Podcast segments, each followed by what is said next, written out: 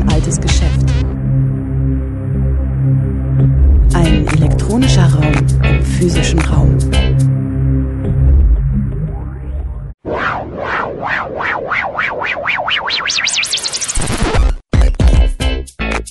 Playback. Willkommen zu O-Ton Playback bei Radio Dreieckland. Zur Repopularisierung von Volk, Heimat und Identität.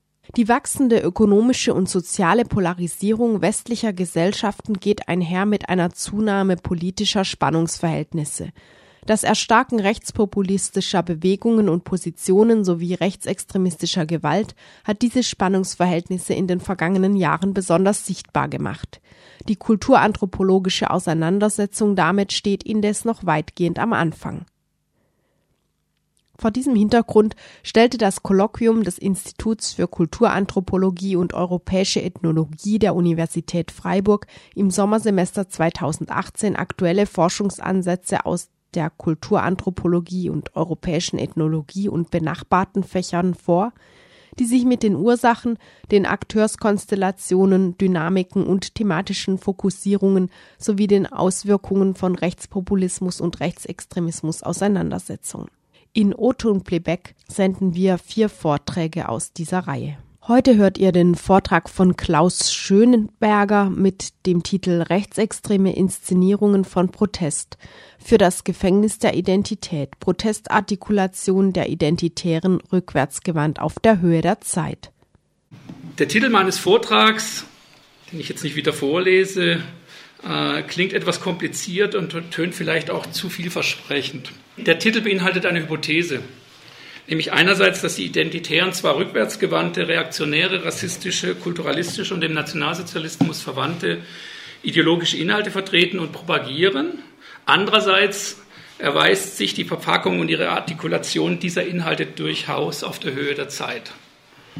Vorab, ich bin kein Experte für die organisatorischen Verflechtungen im Rechtsextremismus, da gibt es Berufenere im Raum. Und äh, deshalb wird es für die eine wie die andere Hypothese sicher auch Gegenbeispiele geben, aber ich würde dafür plädieren, das sozusagen als eine Form der ja, Abstrahierung und äh, der Versuch sagen, der Synthetisierung von bestimmten Beobachtungen zu begreifen, eventuell, dass wir irgendwann falsch liegen können das mag sein, aber jetzt für die jetzige Situation hat mir das geholfen, diese Sache so durchzudenken, dass ich mir zumindest einen bestimmten Reim auf die Sache machen kann.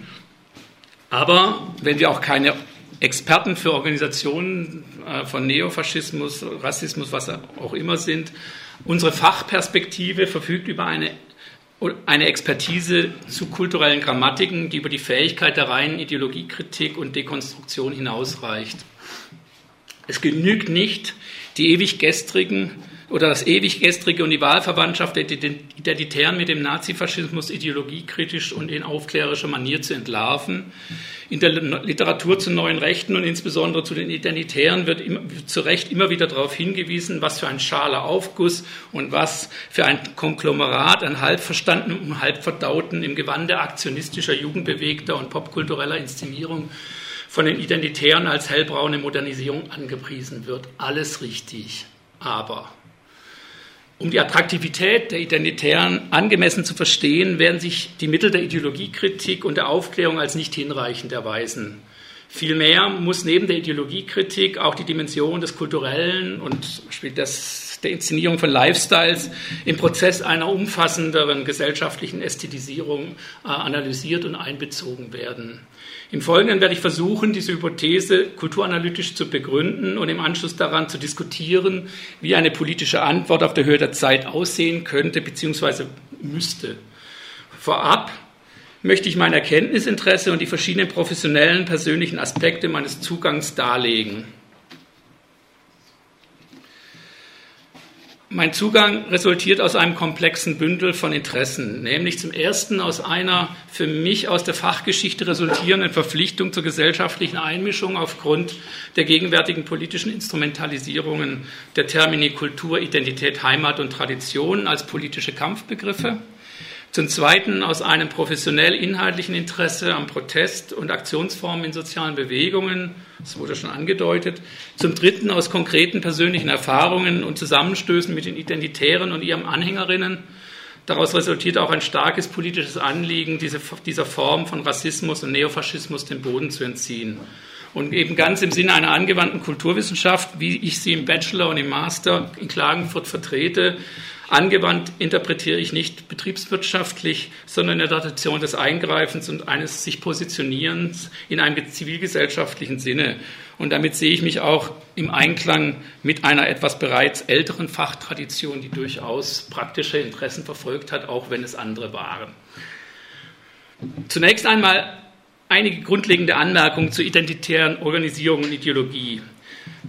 Ihren Ausgang nahmen die Identitären in Frankreich, wo sich Anfang der 2000er Jahre ihre verschiedene regionale rechtsextreme Gruppierungen zu einem Block identitär zusammengeschlossen haben.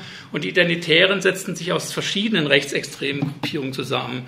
Europaweit zählen die Identitären, die sich selbst wahlweise als Bewegung oder als ganze Generation deklarieren, mehrere tausend Mitglieder. Die Tendenz gilt als steigend, sollte aber auch nicht überschätzt werden. Um sie nicht größer zu machen, als sie sind, sprechen wir daher genauer von den Identitären und nicht von einer identitären Bewegung oder gar von einer identitären Generation. Das heißt, man sollte immer von solchen Bewegungen auch nicht die Selbstbezeichnungen übernehmen, sondern sich sozusagen anderer der eigenen Begriffe bedienen, um das zu charakterisieren. Das ist im Übrigen eine politische Gegenstrategie, eine mögliche. Ne? Nie den Eigennamen respektieren oder gar übernehmen und in dem Zusammenhang auch nicht mit ihnen sprechen, sondern über sie sprechen.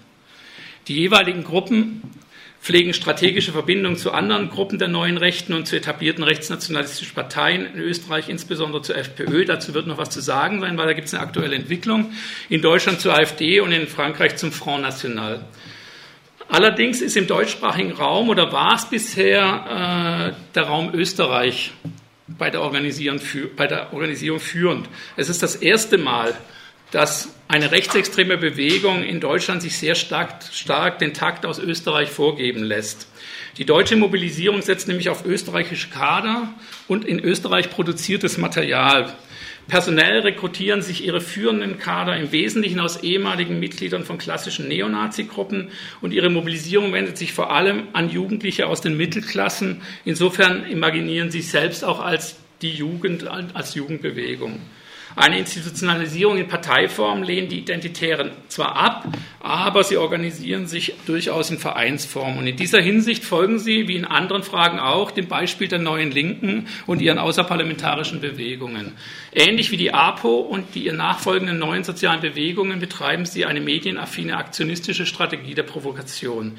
Sie melden sich als politische Bewegung in der Öffentlichkeit performativ zu Wort, beziehungsweise setzen sich ins Bild und sie setzen Sprache als, strategische, als strategisches Mittel und kommunizieren selbst in einem Kampfmodus. Die, zu den Inhalten. Der zentrale, weil wahrscheinlich in der öffentlichen Wahrnehmung bedeutsamste ideologische Strang ist die dezidierte Anti-Islam-Propaganda.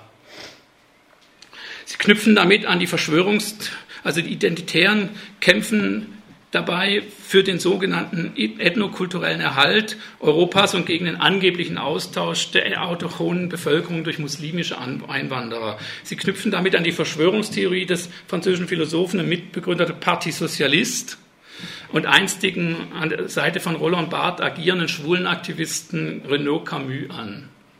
Die Identitären verzichten auf jede offene Nazi-Apologie oder Holocaust-Leugnung und insbesondere auch auf die ästhetischen Attribute des äh, neonazistischen Stiefelfaschismus. Statt Hakenkreuz prangt nun das griechische Lambda auf gelbem Grund auf allen Druckerzeugnissen, Webseiten oder Transparenten. Es ist der zentrale Baustein ihrer Corporate Identity. Das Lambda ist der elfte Buchstabe im griechischen Alphabet und dient dem Film 300 aus dem Jahr 2007 als Symbol für den Kampf der spartanischen Hopliken gegen die überlegenen Perser. Dabei wird die Bezugnahme auf die griechische Kultur als die angebliche Wiege der europäischen Kultur auf der Symbolebene mit ihrem politischen Projekt verknüpft. Das Symbol soll den imaginärten, soll der von der imaginierten Generation identitär aufgenommenen Kampf gegen die Migration und gegen die angebliche Islamisierung Europas symbolisieren. Dabei wird dieser Mythos des großen Austausches mit dem Rückgriff auf den Mythos tapferen, des tapferen Kampfes der 300 spartanischen Elitesoldaten und ihrem König Leonidas gegen die, an, zitiere, anrennenden persischen Horden affiziert. Das Kriegspathos und der martialische Habitus dementieren die auch behauptete Gewaltfreiheit der Identitären auf symbolischer Ebene. Allerdings, äh, das finde ich schon entscheidend, und ähm, die Abgrenzung vom historischen Nazifaschismus erscheint vor dem Hintergrund ihrer strategischen Ausrichtung und ihrer Behauptung, die alten Kameraden loswerden zu wollen, durchaus plausibel, zumindest vordergründig. Also natürlich ist es nie so, dass es da durchaus äh, Beziehungen, Verknüpfungen gibt, aber für ihre politische äh, Aktionsform ist es zentral, nicht mit diesen Symbolen in Erscheinung zu drehen. Nämlich diese Strategie ermöglicht insbesondere Anschlüsse für jüngere politisch rechts eingestellte Akademikerinnen, Studierende bzw. Abkömmlinge der urbanen Mittelschicht. In der jüngsten Publikation über die Identitären mit dem sehr schönen Titel Die Untergangster des Abendlandes wird auch auf die mehr oder weniger auf die mehr oder weniger antisemitischen Elemente des identitären Diskurses hingewiesen. Der Titel des Buches ist eine Anspielung äh, auf oder an das zentrale Werk des identitären Ideengebers Oswald Spenglers, des Untergang des Abendlandes, und deshalb ist, ist deshalb sehr gelungen, weil er auf der sprachlichen Ebene die identitären Zeichenpolitik unterläuft. Na, das ist so. Ich glaube, auf der Ebene muss man äh, noch viel mehr machen, in dieser Form zu reagieren, in der Form, es, ist, es geht immer auch um einen, einen Kampf um die Zeichen.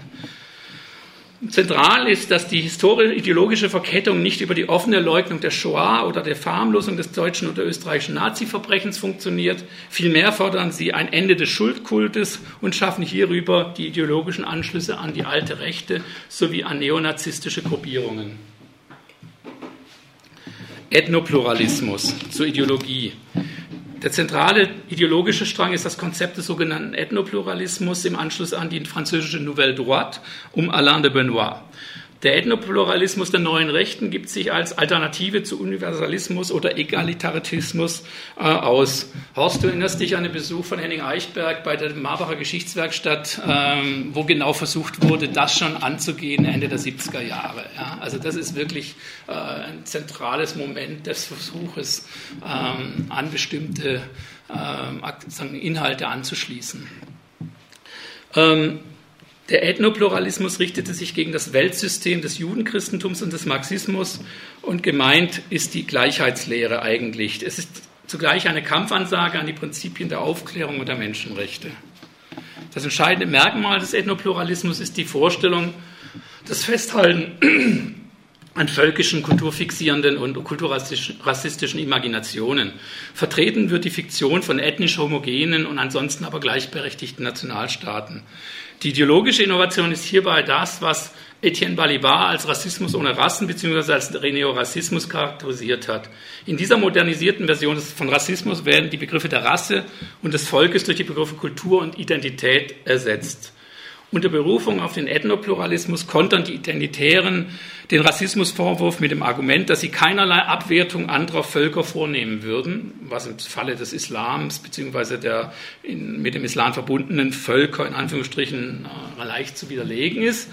Ähm, auch ihr Slogan 100% gleich 0% Identität gleich gegen 0% Rassismus verweist auf die Bemühungen, das rassistische Etikett loszuwerden. Die Begründung hierfür lautet, dass sie, zitatiere, das eigene Volk nicht als wertvoller als andere erachten. Zitat Ende.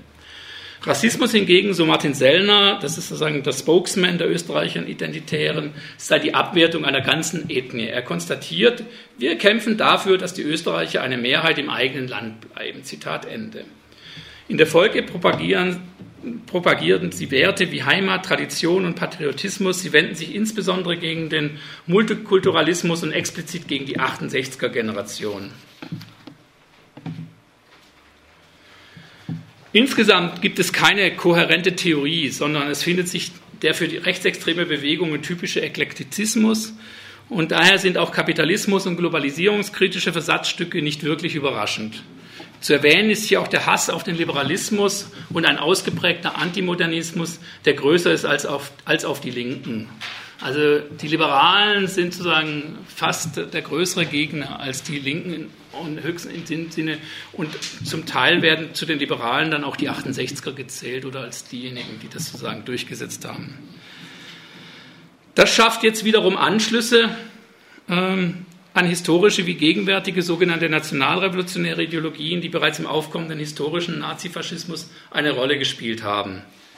Darüber hinaus haben die identitären Parteigängerinnen den Marxisten Antonio Gramsci rezipiert und verstanden, dass sie zur Verwirklichung ihrer Ziele, wie Gramsci es formuliert hat, kulturelle Hegemonie herstellen müssen.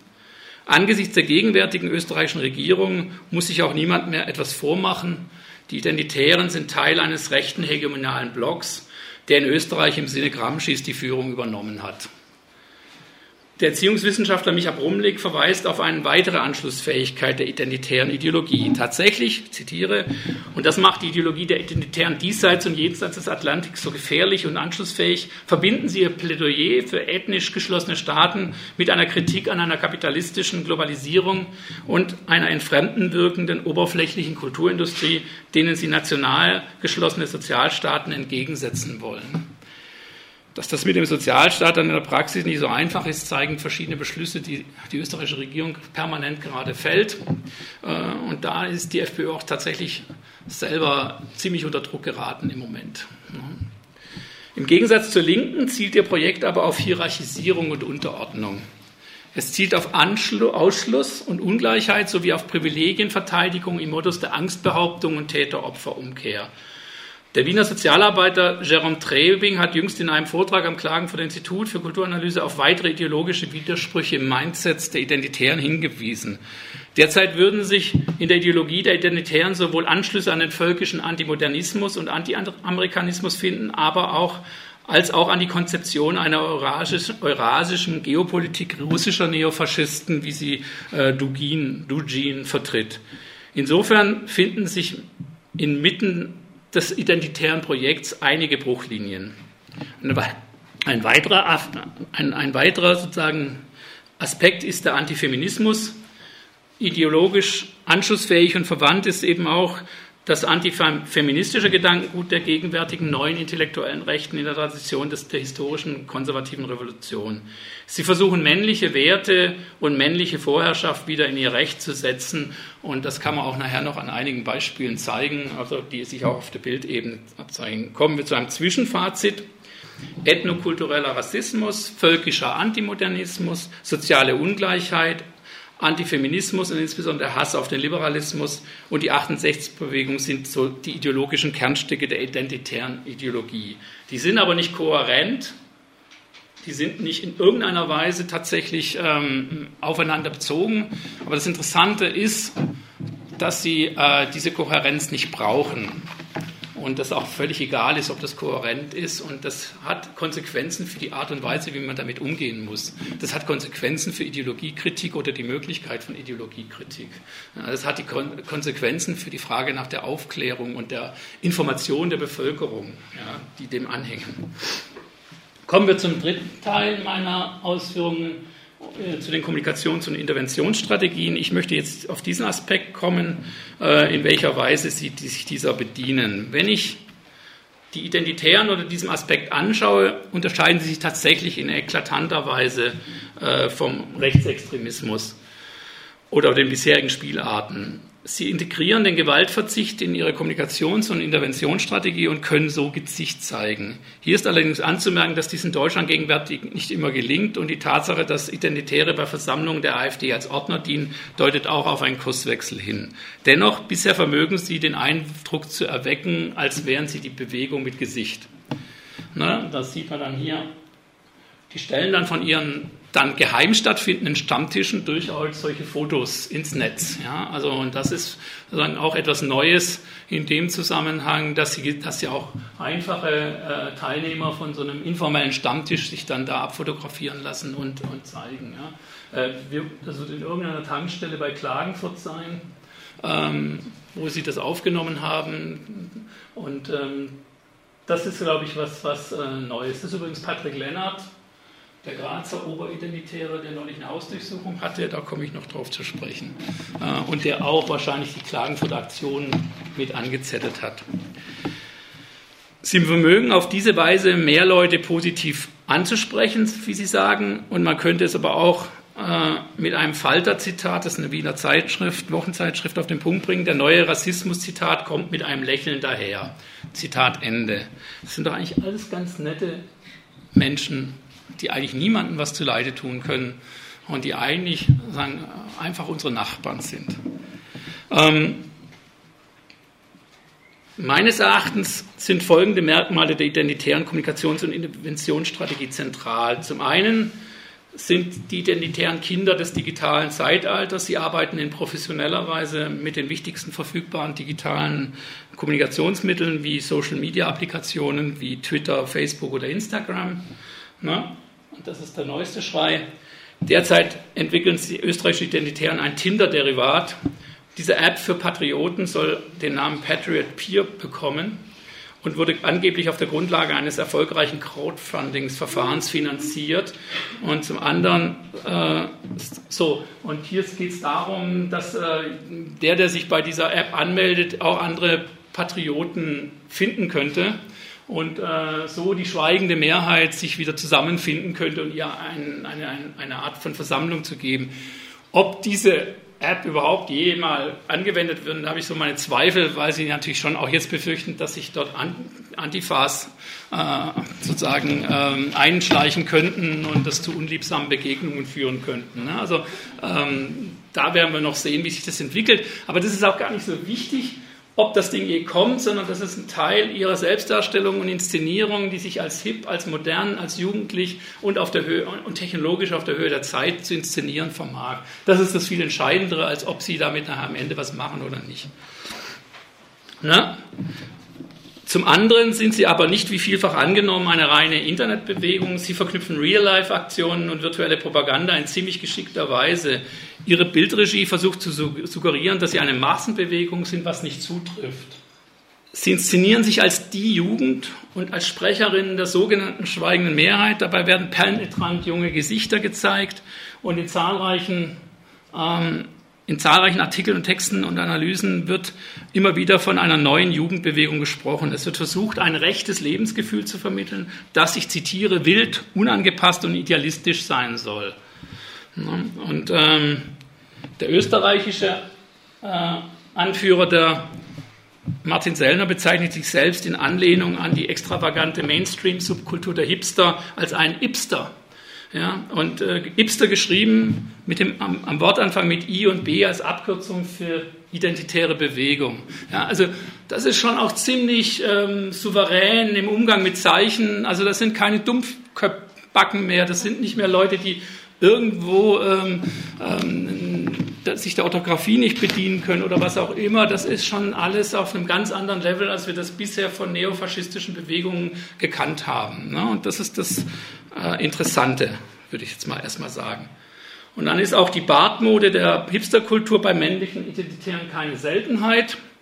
Und für das Hipster-Sein und, und Dasein betreibt des, betreiben Sellner und gemeinsam mit seinem Graser-Kumpan Patrick Lennart, den wir vorher gesehen haben, den sogenannten Phalanx-Shop. Phalanx, das ist natürlich auch ein Wort, das nicht zufällig gewählt wird. Ähm, äh, sehr aus einer militärischen Logik heraus äh, gefundene Wortspiel. Und das ist so eine Art Fanshop für Identitäre, in dem die neuen Klamotten und Hipster-Accessoires für den neuen rechten Lifestyle verkauft werden. Ne? Das Design und die Sprüche auf den T-Shirts und Aufkleber sind ironisch bis martialisch, Make Love and Defend Europe oder ähm, so sehen Patrioten aus oder ab in den Süden Remigration.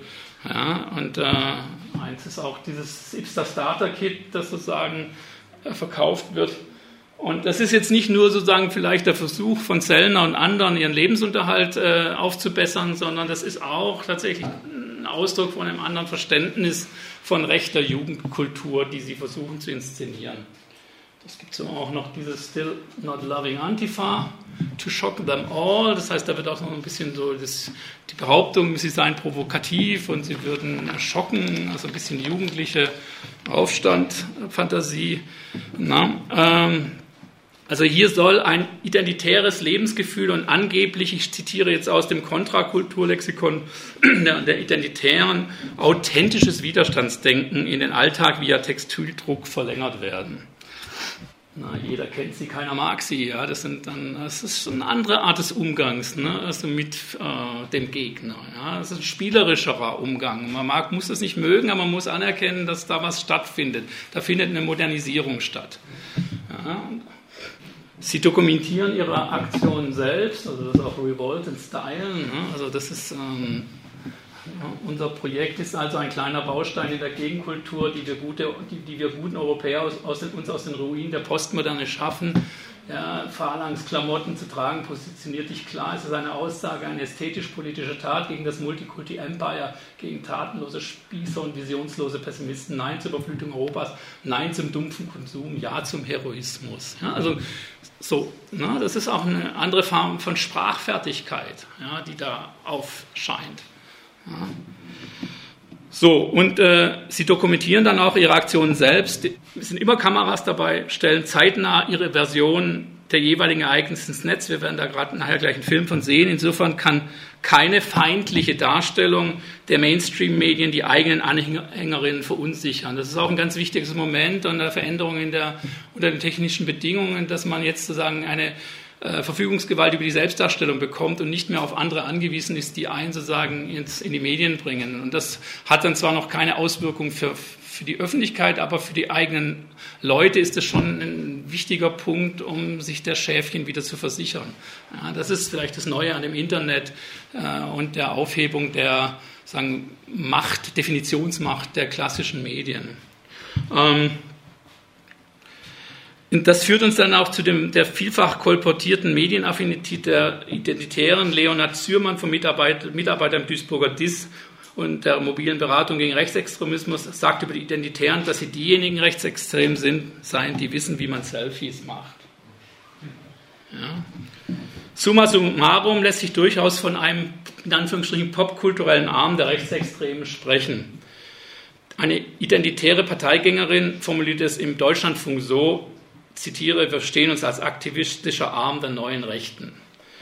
Der sozialdemokratische Vorwärts diagnostiziert darüber hinaus, die identitäre Bewegung zeigt sich als dynamischster Arm der extremen Rechten. Und dieser Aktivismus ist spezifisch und zeigt sich zugleich auf der Höhe der Zeit. Mit einer an der gegenwärtigen Jugendkultur anknüpfenden Ästhetik und einer professionellen Inszenierung von Protestaktionen in den sozialen Medien zielt dieser Aktivismus auf ein jüngeres Publikum. Konsequenterweise erfolgt diese Artikulation von Protest in der Kostümierung eines Generationenkonflikts, insbesondere in Abgrenzung gegen die 68er-Generation, denen die Identitären den Krieg erklären. Das wollen wir uns jetzt mal anschauen, wie sie das tun.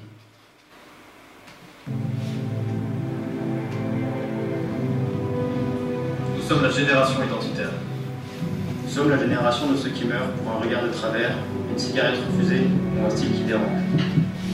Nous sommes la génération de la fracture ethnique, la faillite totale du vivre ensemble, métissage Nous sommes la génération de la double peine, condamnée à renflouer un système social trop généreux avec les autres pour continuer à l'être avec les autres. Nous sommes la génération victime de celle de mai 68, de celle qui prétendait vouloir nous émanciper du poids des traditions, du savoir, de l'autorité à l'école, mais qui s'est d'abord émancipée de ses propres responsabilités. Nous avons fermé vos livres d'histoire notre mémoire. Nous avons cessé de croire que Calais pouvait être notre frère, la planète, notre village et l'humanité, notre famille. Nous avons découvert que nous avions des racines, des ancêtres et donc Notre seul héritage, c'est notre terre, notre sang, notre identité. Nous sommes les héritiers de notre destin. Nous avons éteint la télévision pour descendre à nouveau dans la Nous avons peint nos slogans sur les murs, scandé la jeunesse au pouvoir dans nos mégaphones, brandi bien haut nos drapeaux frappés du lambda, ce lambda, qui ornait le bouclier des glorieux spartiates, est notre symbole. Vous ne comprenez pas ce qu'il représente Il signifie que nous ne reculons que nous renonçons pas. Nous sommes lassés de toute lâcheté. Nous ne refuserons aucune bataille, aucun défi.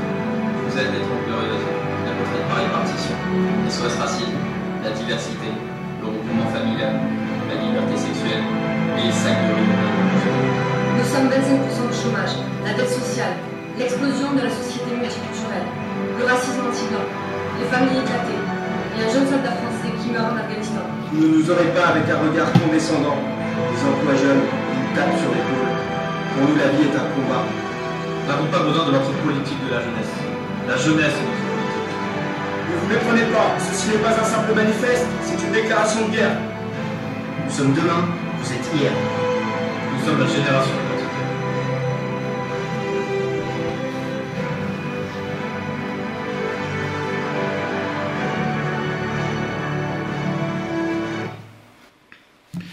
diesem Video imaginieren sich die Identitären als Opfer der Mainstream-Medien und der Lügenpresse, der angeblichen Umerziehung durch die 68er, der Gewalt der Antifa und der angeblichen drohenden Islamisierung. Neben den 68ern, dem feigen Liberalismus insgesamt ergeht, diese, geht, ergeht diese Kriegserklärung aber nicht nur gegen Islam, sondern gegen jede Form von Migration. Zitiere nochmal aus dem Video. Wir sind die Jugendbewegung ohne Migrationshintergrund. In dieser Kriegserklärung imaginiert der französische Block identitär in bester spenglischer Manier, nicht zuletzt durch die Auswahl der Musik, jene Endzeitstimmung, äh, die die Dringlichkeit ihres Handelns unterstreichen sollen. Die Musikauswahl wirkt episch getragen, aber eben auch heroisch. Und ich würde diese Kriegserklärung ernst nehmen. Die Untergangster von den Identitären behaupten, für die Jugend insgesamt zu sprechen und sie suggerieren, sie seien die Letzten, die die behauptete Bedrohung noch stoppen könnten. Zugleich inszenieren sie sich als die Avantgarde. Wir sind die Ersten, wir sind die erste Reihe, die Phalanx unserer Generation, heißt es an anderer Stelle.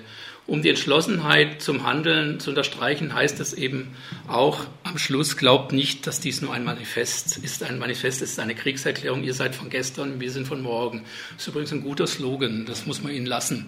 Ähm, ähm, und das ist gut gemacht, das ist professionell gemacht, das ist nicht einfach so äh, Form, das ist eine völlig neue Qualität äh, sagen, an Propaganda. Und ähm, wir, wir tun gut daran, sozusagen ähm, bestimmte Aspekte in, in der Frage der Dekonstruktion äh, von diesen Gruppierungen zu überdenken. Ähm, auch in dieser Kriegserklärung der Vorgestrigen an die Gestrigen findet sich die mediale Strategie, Gesicht zu zeigen. Die frontale Darstellung der Gesichter, der mögliche Blick in die Augen der Protagonistinnen unterstreicht die Bereitschaft zur direkten Konfrontation. Es geht darum, offen Stellung zu beziehen und hierüber Sympathien zu gewinnen.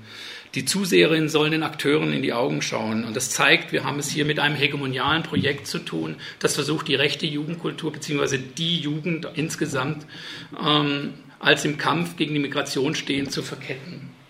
Hierzu kommunizieren die Identitären mittels sogenannter ästhetischer Interventionen, wie sie ihre Aktionen selbst bezeichnen.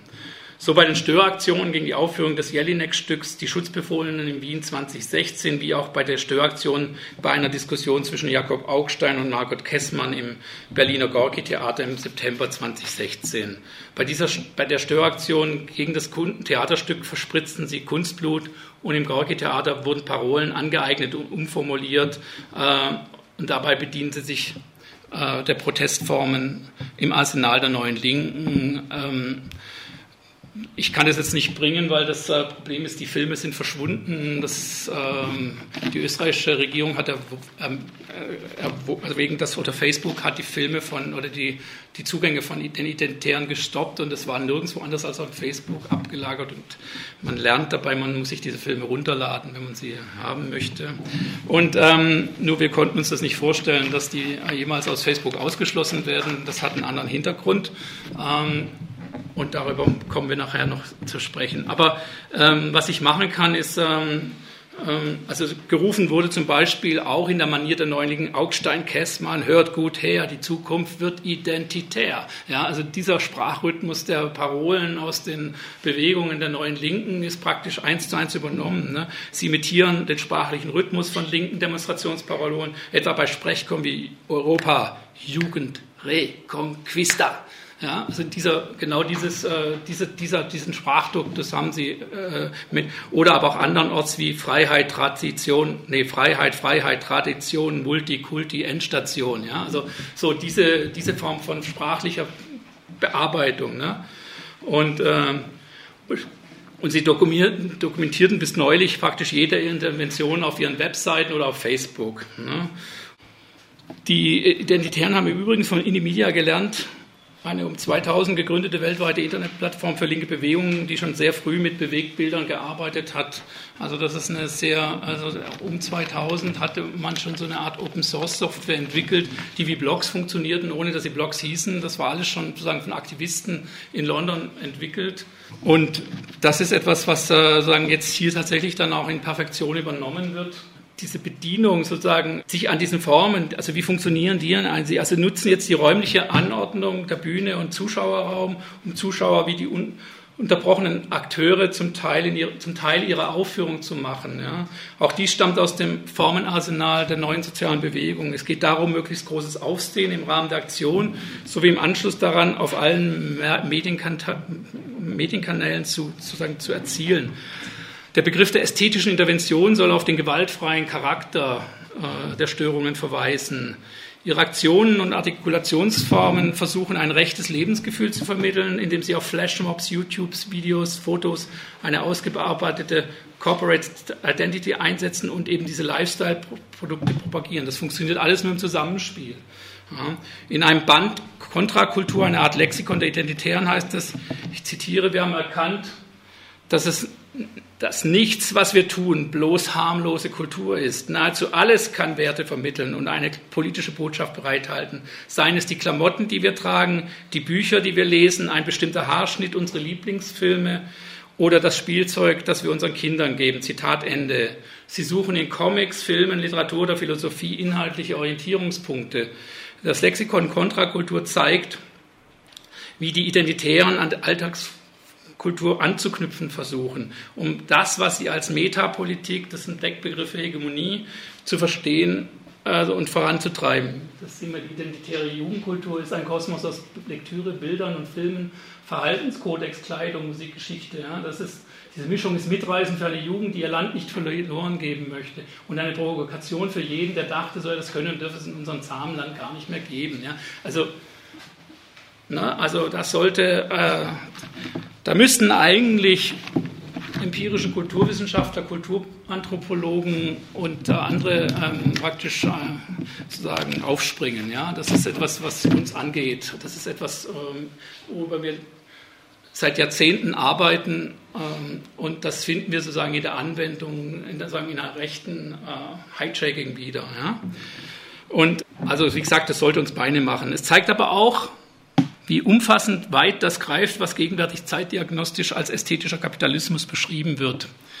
Die von Andreas Reckwitz diagnostizierte gesellschaftliche Ästhetierung ist ein möglicher kulturanalytischer Rahmen, um zu verstehen, warum die Identitären ihre Ideen von vorgestern auf der Höhe der Zeit anpreisen können. Auch die Identitären reagieren auf einen sich gegenwärtig vollziehenden soziokulturellen Wandel, bei dem Symbole, Bilder, Ästhetik im Wertschöpfungsprozess und auch im Reproduktionsprozess der Ökonomie an Bedeutung gewonnen haben. Insofern liegt es nahe auf diese Weise zu agieren.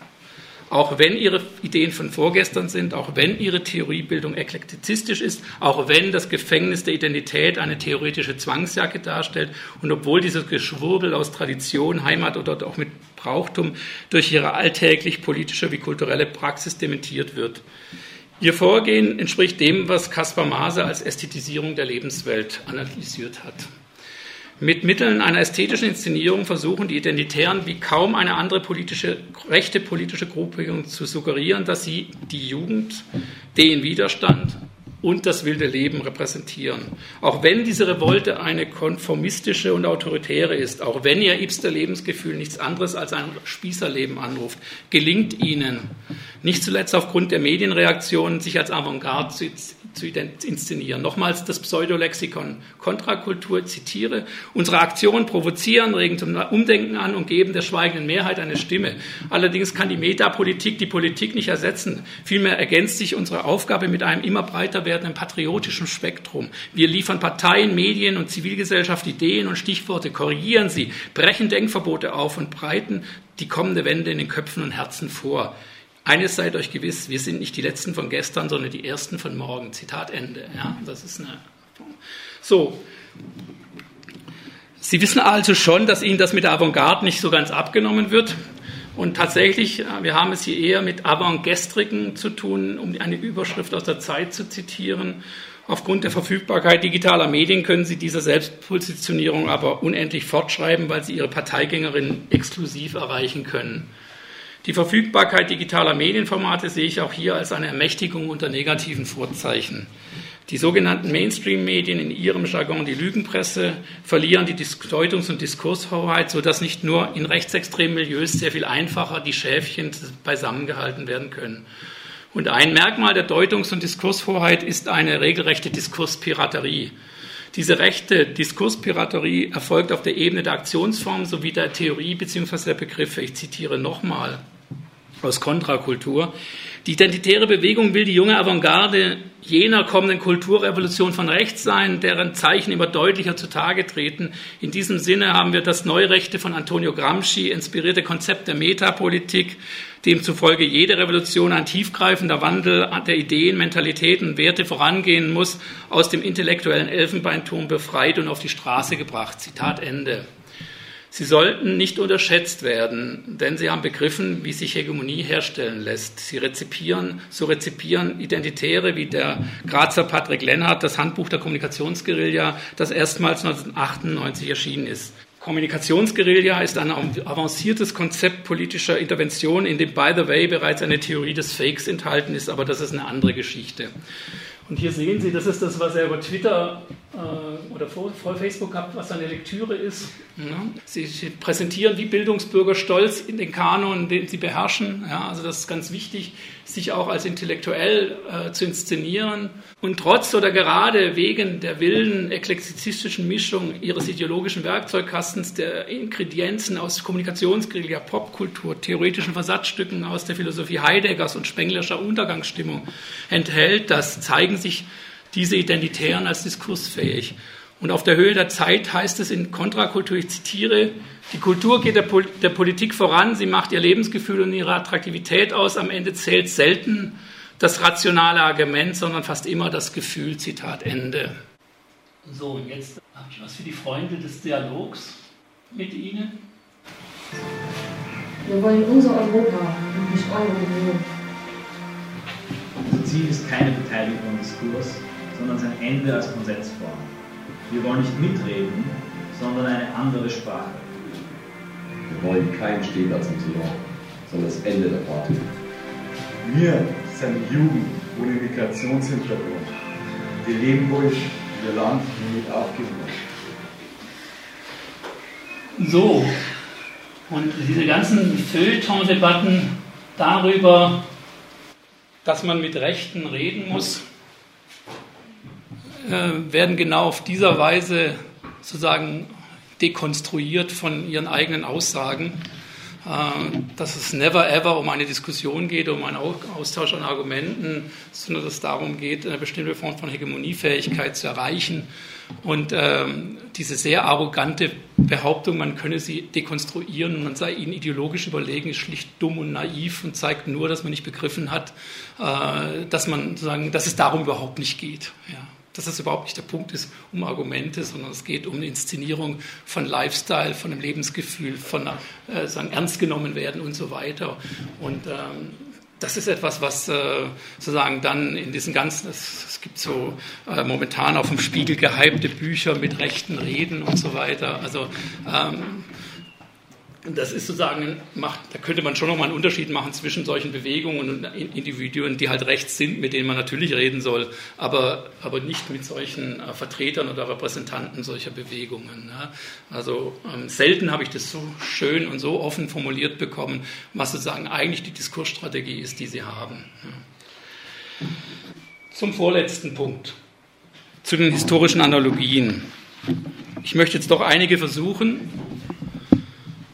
und zwar, wenn ich auch vorher versucht habe klarzumachen, dass auf einer Ebene der Theorie, in Anführungsstrichen der Ideologie, eine Modernisierung stattgefunden hat, so finde ich einige sehr bezeichnende äh, Parallelen in Bezug auf die historischen Nazifaschismusbewegungen, vor dem er an die Macht kam.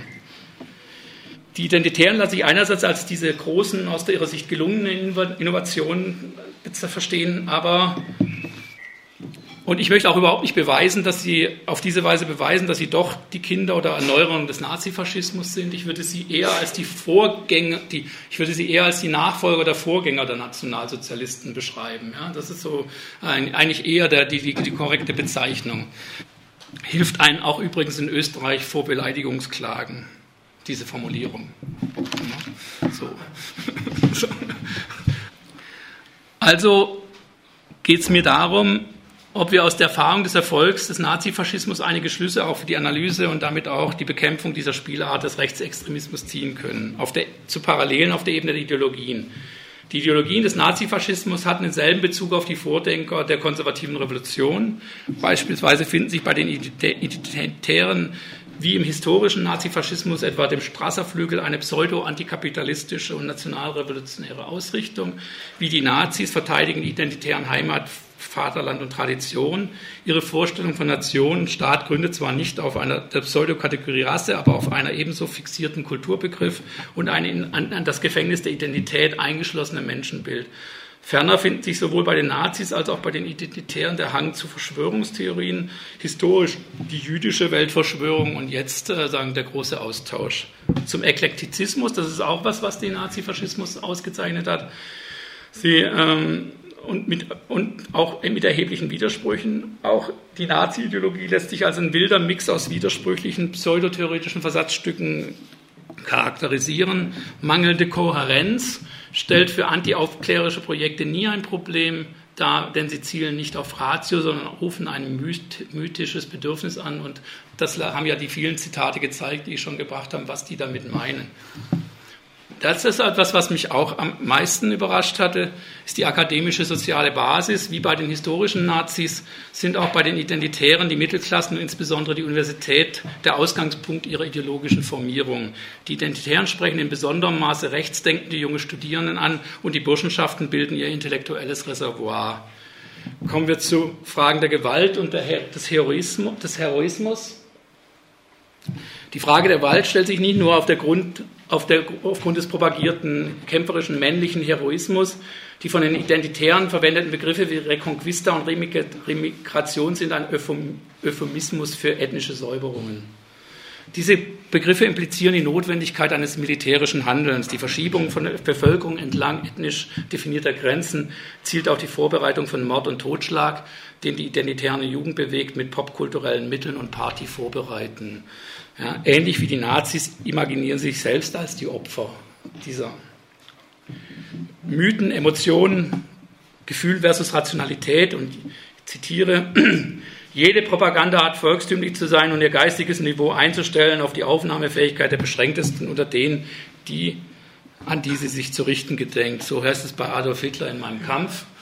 Ähm, für die Zeit vor der Machtübertragung, die sogenannte Systemphase, verzichteten die Nazis dann auch auf jede Putschtaktik nach 1923 und wechselten zu einer Legalitätstaktik.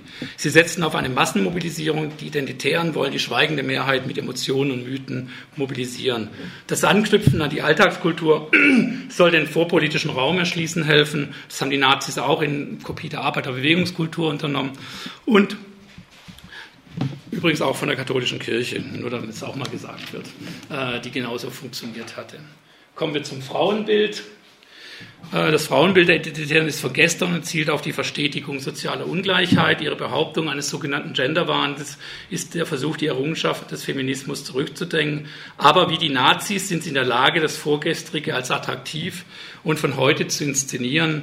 Die Identitären stellen gerne Frauen in die erste Reihe. Sie dienen dazu, dem Antifeminismus ein weibliches Antlitz zu verleihen und gleichzeitig das Frauenbild von vorgestern als attraktive soziale Praxis anzupreisen. Also stellen Sie dann, Frauen haben ihren eigenen Blog und erzählen auch, warum das so toll ist, so wie sie das äh, da äh, vorleben. Und das ist auch, wie im historischen Bund deutscher Mädel, können bei den Identitären junge Frauen selbst aktiv an ihrer Einschließung in das patriarchale Gefängnis aktiv mitwirken, ja, um es mal so auf den Punkt zu bringen. Und, ähm, und das ist schon auch ein, man muss auch sagen, ne, der BDM historisch gesehen ist auch ein Paradox. Also ähm, an der Stelle hat er in der Totalerfassung der jungen Frauen an einigen Orten dazu geführt, dass Frauen zum ersten Mal aus dem Haus konnten, ja, die eingeschlossen waren ins Haus. An der Stelle hat sich dann tatsächlich auch eine Form von Modernisierung eingestellt. Ja. Und nachher hatten sie auch keine Probleme, sie in die Rüstungsfabrikation zu stellen. Das ist dann zwar wieder zurückgekommen, aber und äh, da geht es nicht um Kohärenz, sondern da geht es tatsächlich um ähm, diese das ist ein Versuch, sagen, sehr unterschiedliche Interessen miteinander in einen Zusammenhang zu bringen. Nächste Parallelität, Einsatz neuester Medientechniken. Die Nazis wie die Identitären bedienen sich für ihre Aktionen und Propaganda jenseits der neuesten Medien. Damals das Radio, heute Social Media via Internet. Auch die Nazis an der Macht bedienten sich der Populärkultur, insbesondere der Film war ein zentrales Propagandamittel. Bei den Identitären wird alles gefilmt und auf YouTube und die eigenen Kanäle gestellt. Zu den Aktionsformen. Die Aktionsformen räubern, räubern die Identitären wie die Nazis nicht nur im Kontext emanzipatorischer Ideen und Diskurse von der Arbeiterbewegung bzw. den neuen sozialen Bewegungen, sondern auch bei ihren politischen und vorpolitischen Artikulationsformen. Die Arbeiterbewegung besaß ein vielfältiges Netzwerk an sogenannten unpolitischen Vorfeldorganisationen. Die Nazis bedienten sich darüber hinaus aus dem Protestarsenal der Arbeiterbewegung. Sie kopierten die Massenaufmärsche der Arbeiterbewegungskultur und die Identitären bedienen sich bei den Protestformen der neuen sozialen Bewegungen. Zum Führungspersonal. Der Witz funktioniert vielleicht eher in Österreich, aber äh, die Bemerkung wollte ich mir dann doch äh, nicht verkneifen. Das Führer- und Führungspotenzial stammt auch bei den Identitären aus Österreich, äh, wenn man mir diese unsachliche Behauptung oder, oder Bemerkung erlaubt. Und was soll dieser Vergleich? Er soll nicht beweisen, dass Identitäre und Nazifaschismus ein und dasselbe sind. Mir geht es vor allem darum, anhand struktureller Aspekte zu verstehen, wie rechtsextreme Diskurshoheit gegenwärtig hergestellt werden soll und darauf hinweisen, dass es schon mal funktioniert hat. Und jetzt komme ich zum Schluss. Was tun gegen das Gefängnis der Identität?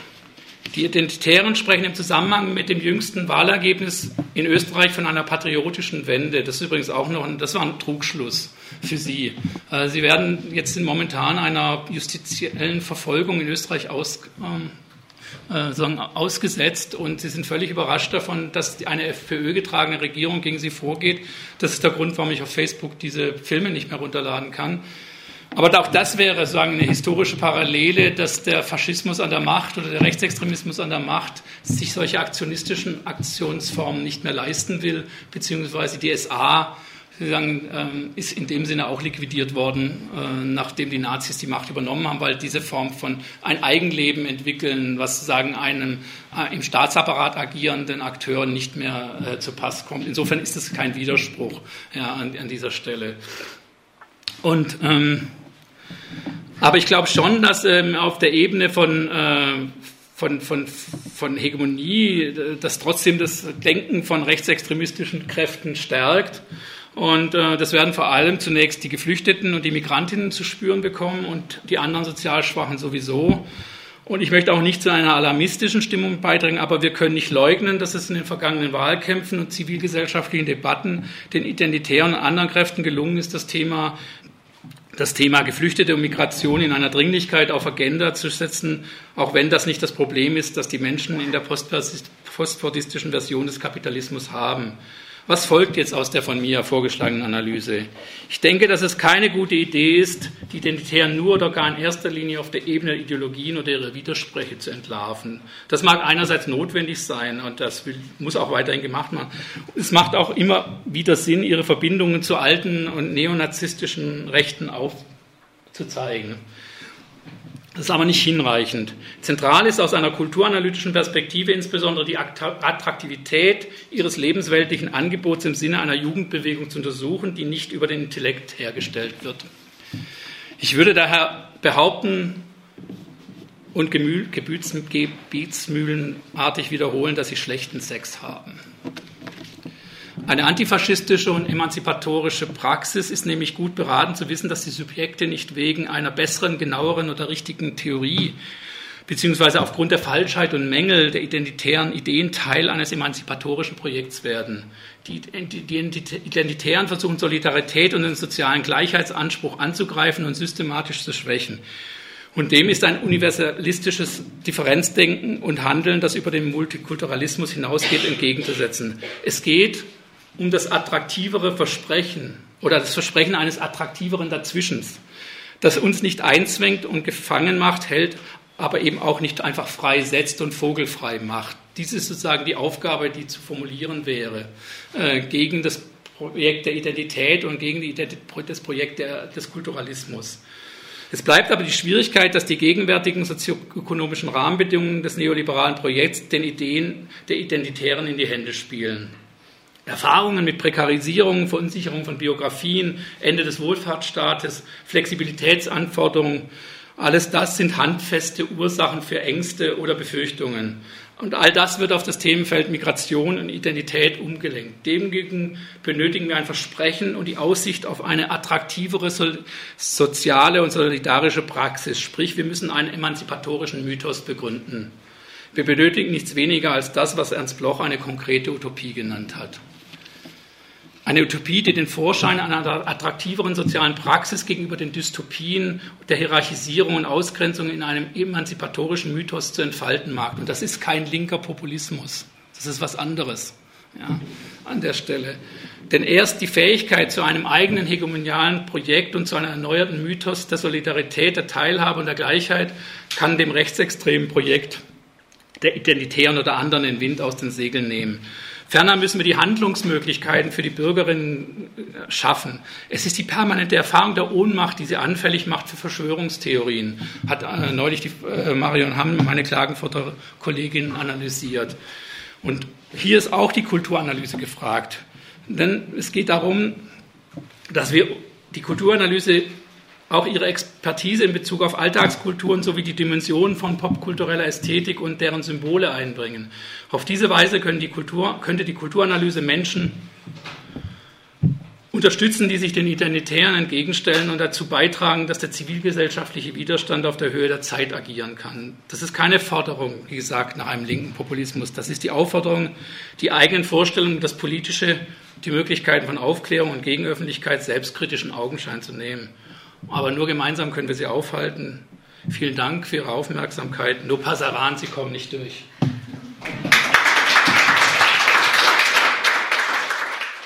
In Otto und Plebeck hörtet ihr einen Vortrag aus der Reihe zur Repopularisierung von Volk, Heimat und Identität im Institutskolloquium des Instituts für Kulturanthropologie und europäische Ethnologie der Universität Freiburg im Sommersemester 2018 mit dem Vortrag von Klaus Schönberger Rechtsextreme Inszenierungen von Protest. Für das Gefängnis der Identität. Protestartikulation der Identitären. Rückwärtsgewandt auf der Höhe der Zeit.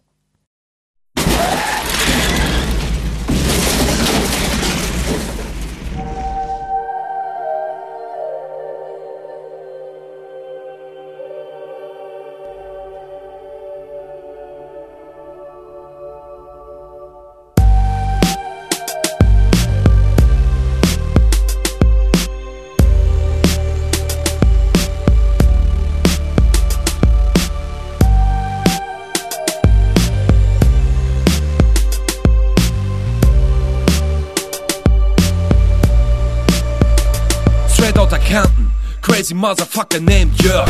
Du machst dich peinlich wie ein nicht braunes Shirt. Ich warte an seinem Grab, alle Frauen tragen schwarz. Ich habe einen Traum, alle Männer tragen braun. Ich sehe die Hakenkreuze auffliegenden Untertassen. Dieser Bolschewik-Strache hat dich umbringen lassen. Er ist Hitler, der Möllemann, jetzt du mein Freund. Du hast meinen Schwanz gekrault, doch ich hab nur geträumt. Ich ruf nach Jörg Haider, doch mich hört keiner. Ich sitz alleine im Dunkeln und spiele Klavier. Juggy, Juggy, Jug. I miss you. Oh, I miss you. Jug. Juggy, Juggy, Jug. I miss you. Oh, I miss you. Jug. Das ist gestört. Ich dachte, ich hätte mich verhört. Doch nicht unser Jörg. Dass ich nicht lache, dieser Strache will uns wohl veräppeln. Er denkt, er könnte rappen, er kann gerne kommen und betteln. Komm her! Kurz nach den Wahlen, dafür wollen wir Repressalien. Was soll das hier ohne dich werden? Eurabien, ich stehe in der Fußgängerzone und schrei Heil Heider. Hast ein Problem, hast doch ein Problem? Geh weiter. Du warst so gut gebaut, es ist Liebe. Ich stehe heulend vor deinem Wahlplakat und onaniere. Mach beim Begräbnis den Gruß und seh Licht aus der Gruft und der Rest der SA schießt für dich in die Luft. Ja, ja.